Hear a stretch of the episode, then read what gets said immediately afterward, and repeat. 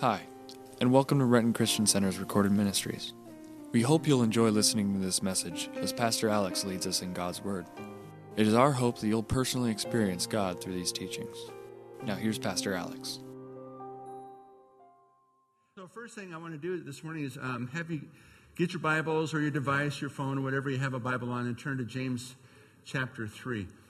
Book of James chapter 3 is where we're at, and we've been walking through this letter written by the second oldest brother in Jesus' family.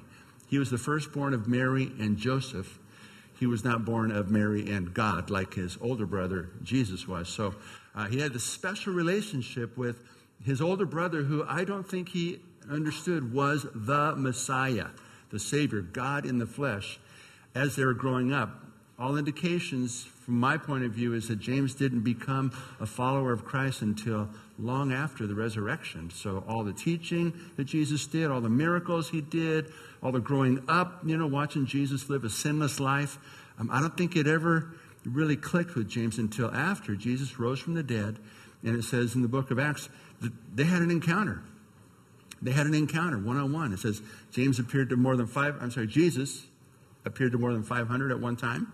Then he appeared to the apostles. Then he appeared to Peter. And then it says he appeared to James as if they had a one on one encounter. And so I'm thinking, what, a, what an amazing discovery it must have been for him to finally go, oh, you were him the whole time I was growing up with you. And so when we read this letter, we have to recognize that he's got some special passion about all of the followers that he's writing to and primarily because he was one of the senior pastors at the Jerusalem church.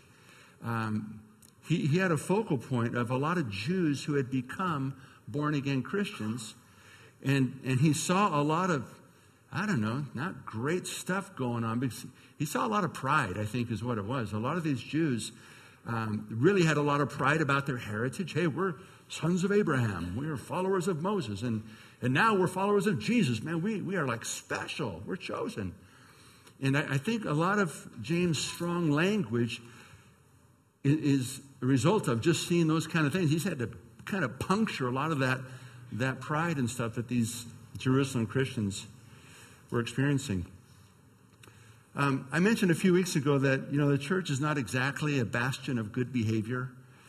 If you've been a Christian for very long, you you probably have found that out. You know, gosh, these Christians are worse than my old pagan friends. You know, it can really happen. We can really hurt one another. And, and uh, one of the cool things about, about being a follower of Christ, though, is that you don't have to hide your brokenness anymore. We don't have to pretend like we've got it all together or ignore things that are, you know, hurting us or hurting other people. We can actually bring them out to the light because anybody who follows Christ has learned that, wow, if I do that, then God has a chance to heal me. He can actually adjust and change and miraculously heal my heart and my behavior. And He can actually put things in me that were never there before. I might have imagined them, long form, wanted them, tried to read them in, but God miraculously will put them into me His character, His love, His mercy, His grace, His wisdom, His discipline. And, and when that happens, then you go, wow, Jesus is real.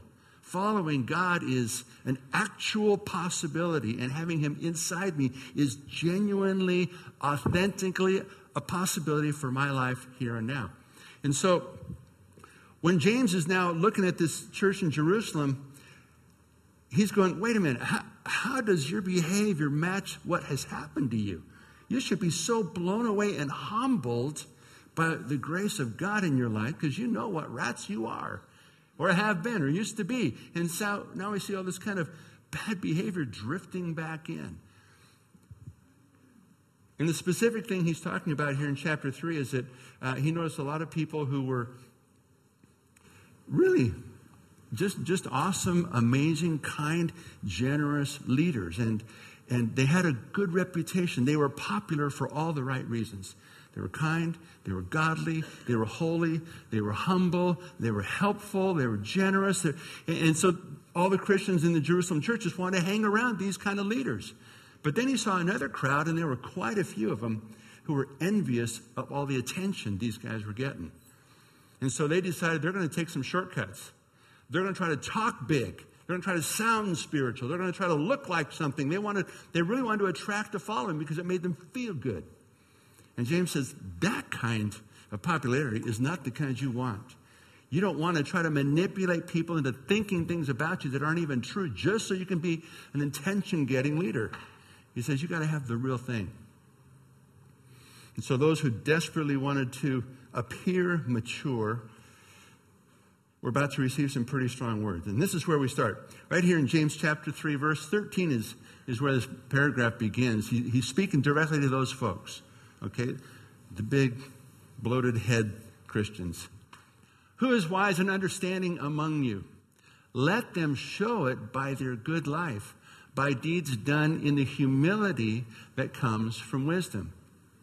But if you harbor bitter envy, see, that's the, the envy, the jealousy that he's talking about. They're like just hungering for attention. And selfish ambition in your hearts, do not boast about it or deny the truth. Such so called wisdom does not come down from heaven, but is earthly, unspiritual, demonic. That's strong word. For where you have envy and selfish ambition, there you find disorder and every evil practice. But the wisdom that comes from heaven is first of all pure then peace loving, considerate, submissive, full of mercy and good fruit, impartial and sincere. Peacemakers who sow in peace reap a harvest of righteousness. So he's just trying to spell it out. You guys want a path to popularity, the kind that God honors, the kind that Jesus honors.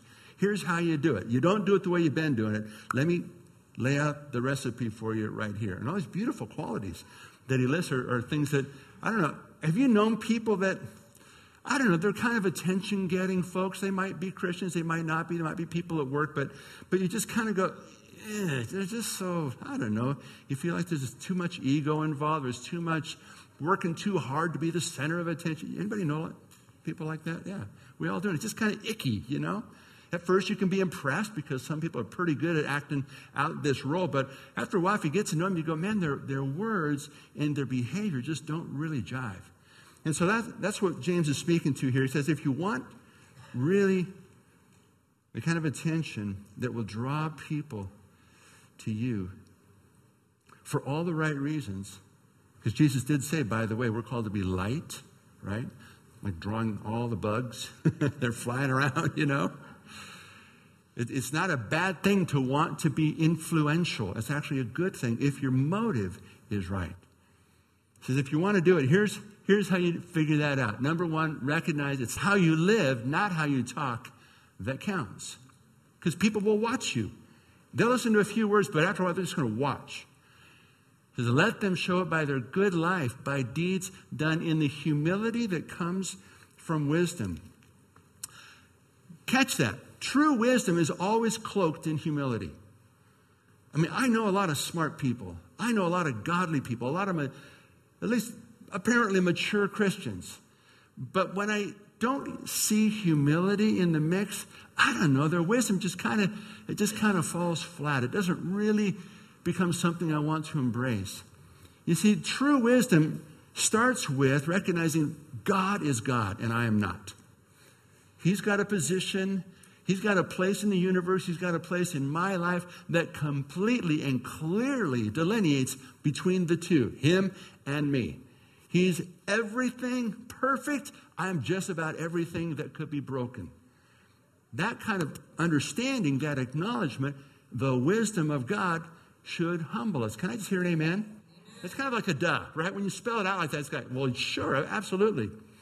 The problem is when we grow a little bit and learn a few things and start sharing with other people, sometimes we forget that portion of wisdom and we start feeling like, well, start feeling like I did as a junior higher. Do you know what my nickname was? Smart Alex.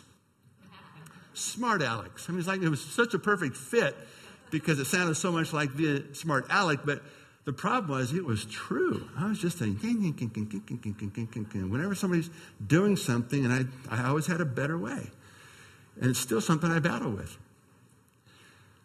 But it's icky. People don't like it. It's not the wisdom of God because wisdom from God is always cloaked in humility. There might be people at work that actually are very brilliant and talented and have lots of experience. There are people in the church who are brilliant, talented, have lots of experience, gone through a lot. They've learned a lot through experience and also through the Word, and, and they've heard God and had experiences with Him. They have testimonies and all that kind of thing. But, but can I just encourage you, if, if you are one of those people, work really hard to acknowledge everything you have is by grace. It's a gift. It's a gift. It's a gift. Even a natural talent that you might have just been born with and just automatic for you. It's still a gift. You didn't create yourself. God did. That kind of wisdom is something that will cause people to go, I like being around him or her. So James goes on to say, you know, mean spirited ambition isn't wisdom. Boasting that you are wise isn't wisdom. Twisting the truth to make yourself sound wise isn't wisdom. Exaggerating what you know isn't wisdom. There was a neighborhood kid I grew up with. His name was Gary Bancroft. Gary Bancroft was a big kid. And he was only about a year older than I was, but, but it was like, you know, he was 10 and I was 9 or maybe 9 and 8. And I was just a scrawny little short guy, and he was just this big, hulking 10 year old. And um, Gary Bancroft was known for, for bragging. I can hit the ball farther than anybody. I can do this and you can't. My bike's better than your bike. My dad's stronger than I mean, just on and on and on and on. And just but everybody was kind of cowering in fear because you wanted to be liked by Gary because if you weren't, he was also a bully. And you would pay if you put out any indication that you didn't approve or didn't like him. Gary Bancroft, I mean, everybody, I'll tell you, Lori, Dave, Linda, Jody, they all know who Gary Bancroft is. We all grew up with him. He's a scary dude. But just yak, yak, yak, yak, yak, yak, yak, yak, yak, yak, yak, all the time. And so you kind of wanted to be around him because you felt important if you were his friend, but, but then he would intimidate all the time. So I remember one day, Gary Bancroft, he's got this baseball bat. It's called the Green Bessie. He had a name for everything. His, this is my Green Bessie. Watch me how far I can hit this ball. And he hit it pretty far. I don't think I'd ever hit a baseball before in my life. But I'm going, can I try? He says, sure. You want to use Green Bessie? Yeah. So the pitch comes in. I don't know if it was the first time ever, but I, I just swung at the ball. I just creamed it, hit it way farther than he ever did. And he was so ticked off. He took the bat and he starts chasing me with the bat. And I just ran for my life. I mean, the guy was just scary. Because he couldn't handle not being acknowledged as the smartest, the brightest, the best, the strongest. I thought, that's just so sad. It is so sad. I found out later that part of Gary's problem was he lived with a very abusive father. And um, he hit him all the time. Never gave him any approval. Found out later in life when we became adults, he used to hit his wife as well with a bat. Yeah, Vivian, she divorced him. And so she's still alive, lives in California. We're still friends. But you see, that's why James is pretty upset about this this little trail that sometimes we get on where we, we try to look good because it, it does lead to disorder and demonic and strife and, and brokenness of, of every kind. He says, don't go there. The wisdom from God is always cloaked in humility. In fact, he, he describes it like this such wisdom doesn't come down from heaven, it's earthly, it's unspiritual, it's demonic. Those three words are pretty powerful. Earthly, Greek word simply means of this world. Not of heaven, but of this world, kind of the way things work in the world order. The second one, unspiritual, is the one that caught my attention. The Greek word actually is a reference to the essence of all animal life. It's kind of like any living thing is an unspiritual thing. It has it's, psychikos. Who cares what the Greek word is, but that's the word. And, and, it describes anything that breathes and moves upon the earth, generally used to describe the animal kingdom. Humans at one level are identical, except that we have a spirit capable of responding to God, animals don't. So James is saying what happens when you begin walking in this kind of worldly wisdom is you actually reduce yourself to animalistic behavior. Isn't that wild?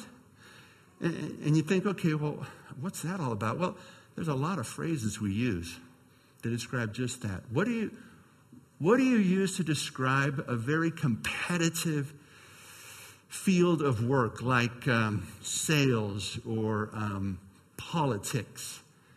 It's a dog. It's a dog eat dog world, right? Where did that come from? Right here.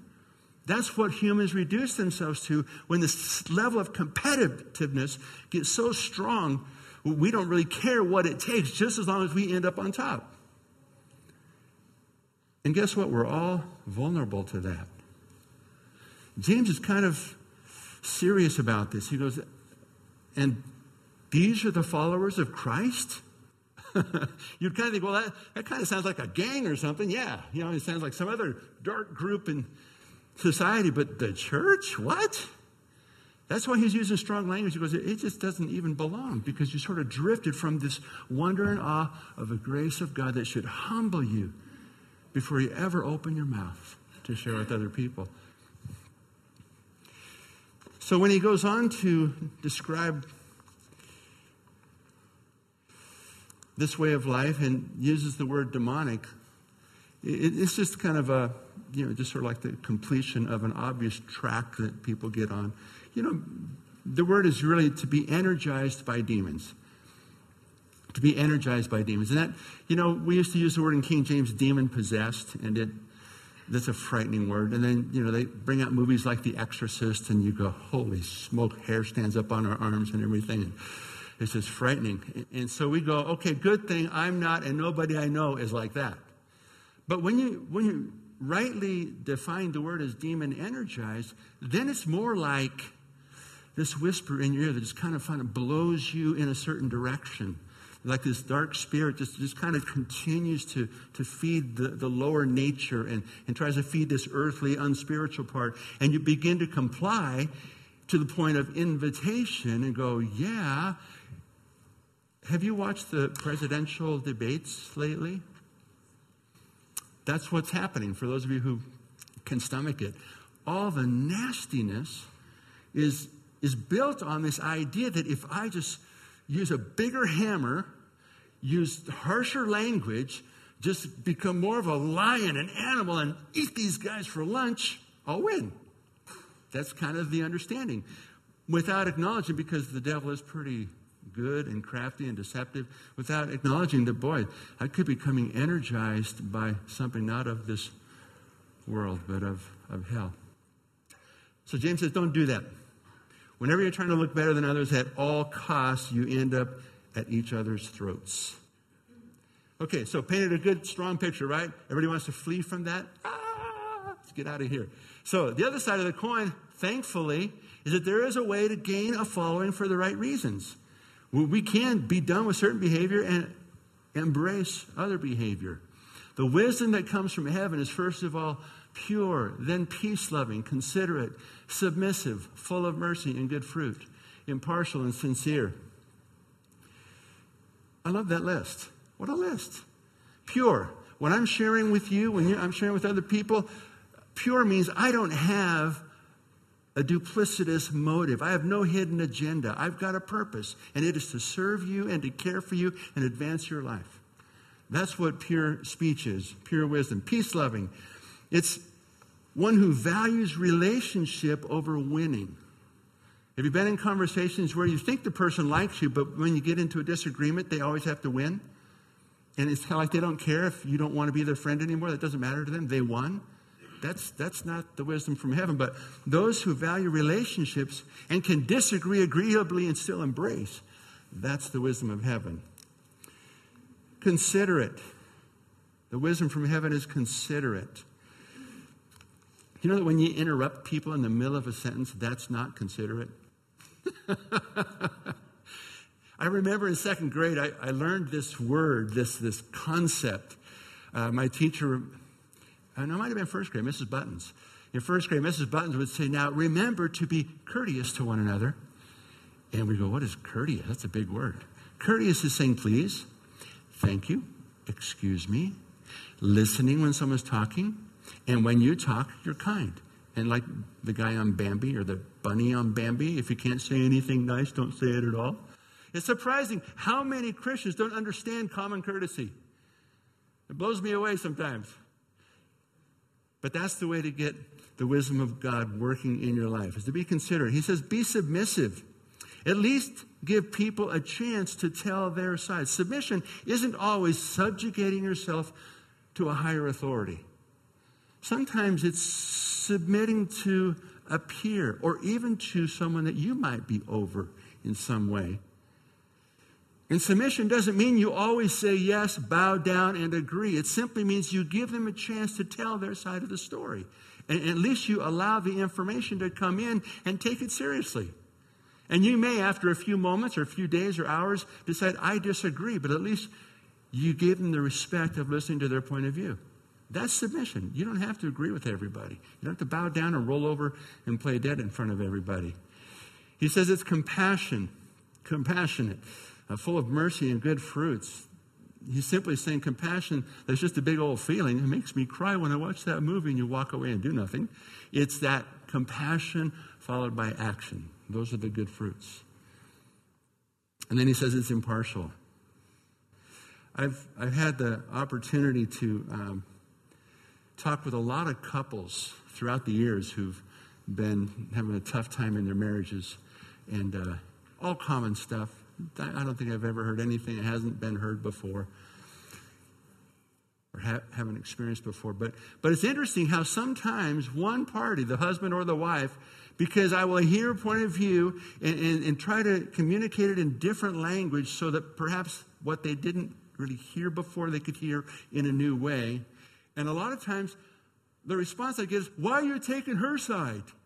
Why are you taking his side? The immediate assumption is that I'm not impartial. I'm partial. Well, he's a guy and you're a guy. Well, of course, you're ganging up on me. I, I understand. It's kind of a natural reaction. And, but sometimes I'm siding with the wife and, and the husband's saying it back to me. Why are you ganging up? Or, yeah, ganging up on me, taking sides. No, the wisdom from heaven goes, you know what? I'm really on the side of truth. What's true, right, and good and godly here? What's God's standard? Let's let's go with that. And whoever you know isn't living up to it, let's just kind of lovingly point that out and maybe even use my exa- myself as an example to kind of let them know you're not alone. But impartiality is a, is a powerful, can I just say, if you haven't underlined that word, boy, underline, that's a great word in relationships. Learn how to be impartial and let Jesus have the last word. If I'm on anybody's side, it's his side. Let's all get on his side. How about that? All of these things together, when you, when you think about them, are really the perfect solution for every marriage. If you are in an intimate relationship with a husband or wife, or if you have a really close friend, or if you have an employee employer relationship where you're close and you're working together all the time, these are the qualities that, well, I'm telling you, will just cause you to thrive as a human and cause the relationship to thrive as well. Many years ago, um, Pam and I were really struggling as, as a couple. We'd been married about 15 years. Girls were now in high school. Church was off the ground. We started it from scratch, and she worked way harder than I did, but we both were working a lot just to, to do church and raise kids and try to stay married. And we found ourselves because we're so committed to tasks, because we like kind of like that. It's sort of like easier to talk to this roof than it is to talk to you. And um, we just sort of began growing apart. And um, we began developing lots of bad habits. We didn't spend time listening to each other. We didn't really honor and respect one another. We just had these bad habits where we just kind of cut each other off and kind of finish the argument. Just have we, you know, you heard those conversation ending comments. Some people are really good at that. We were both experts. It's just the kind of thing that you know I can't even think of them now. Thankfully, I don't want to. But you know, people who just know how to just shut it down like that. Just when you think you're getting somewhere, and they say something, it's like, Wow, okay. well, we were getting good at that, and so we, we began to reach out for help and uh, called our Foursquare leadership, and they sent us to a counselor. And counselors said, You guys, number one, you need help. You can't do this alone. You need a third party who's impartial to talk to both of you because you're not hearing each other. You're completely missing all the time. And in order to do that, you actually need to spend, spend not just an hour, not five hours, but you need to spend a week with these counselors. And I know exactly who they are and I want to send you there. They're in New Mexico. You're going to get on a plane. You have to spend some money and stay with them for a week. You're going to live with them. They have a cabin up in the mountains. They actually ski in New Mexico. I didn't know that. There's snow. Ruidoso, beautiful place. You're going to have to go spend a week with these guys. You're going to live with them for an entire week, meet long hours in the morning, have lunch, have a little downtime, have dinner, have long hours in the evening, five days in a row. That's what you're going to have to do. The long story short is that this couple was able to impartially observe and kindly help us see that we weren't doing any of these things with each other. We were great at these things with everybody else. How many of you know you can do that? You can be an amazing Christian to everybody but your spouse. It's crazy, huh? It's just wrong, but we do. And so, after spending a week, the funny thing is, Pam and I both like, whenever we're given assignments, I don't know, we've got this kind of, we all have to be A plus students all the time. So, we weren't really necessarily motivated by the content, although we clearly were. The question we asked at the end was, How did we do? Did we get an A? Fortunately, that wasn't our primary motive, but what we did discover is there's a whole lot of behaviors where we would talk one way, but our behavior was the other way. And we realized we had the wisdom of heaven activated in all these relationships except for one, and that was ours. And, and so it was really humbling. But it brought us back to that place James was trying to tell these Jerusalem Christians you got to get back to. When you first met Jesus, you were floored that he existed, you were floored that your sins were forgiven. You were floored that you actually had a, a hope and a future in your life, no matter what your past looked like.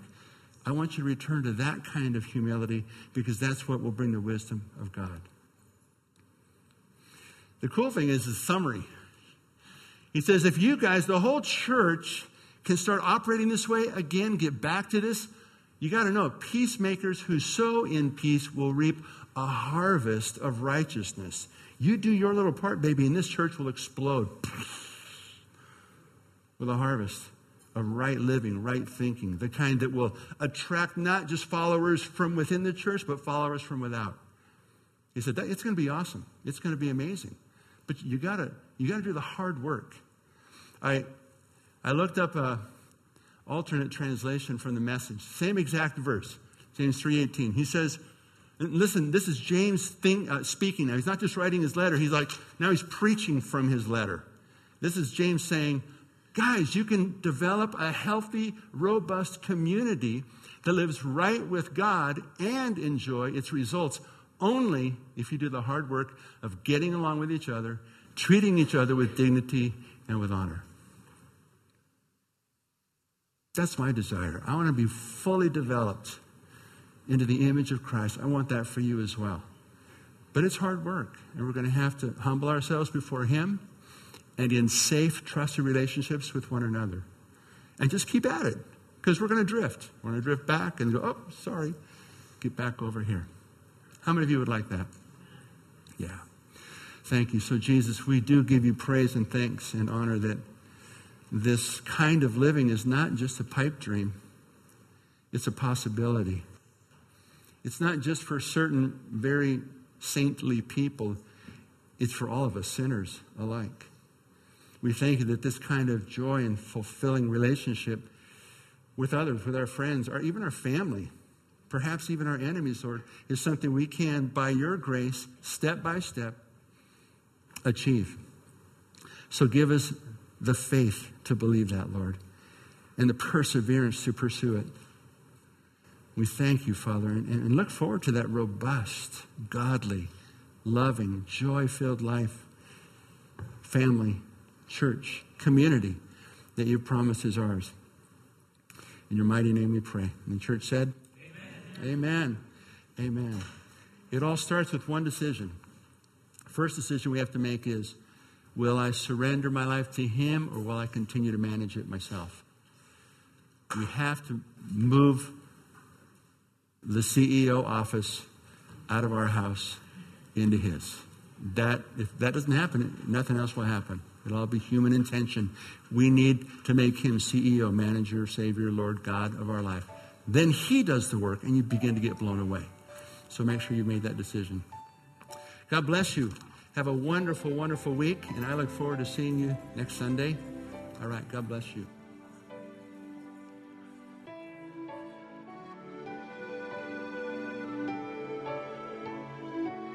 Yes, God's Word is so awesome.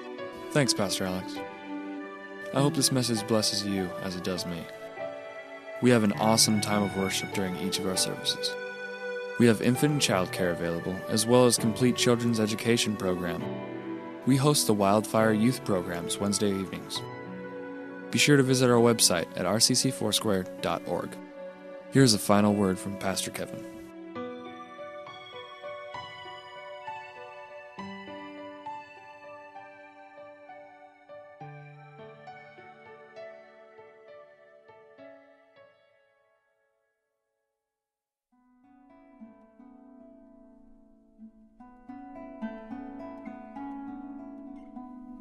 You ever have thoughts about your purpose in life? Have you accepted Christ as your Lord and Savior? Or maybe you walked away and it's time to come home. You know, really, our walk with God is about a personal relationship with Him. That's what He wants. I believe that's what we want. I encourage you to take a few moments and allow this message to sink in. Allow His Holy Spirit to speak to your heart. You know, the Bible says that if we draw close to Him, that He will draw close to us. So do that today. God bless.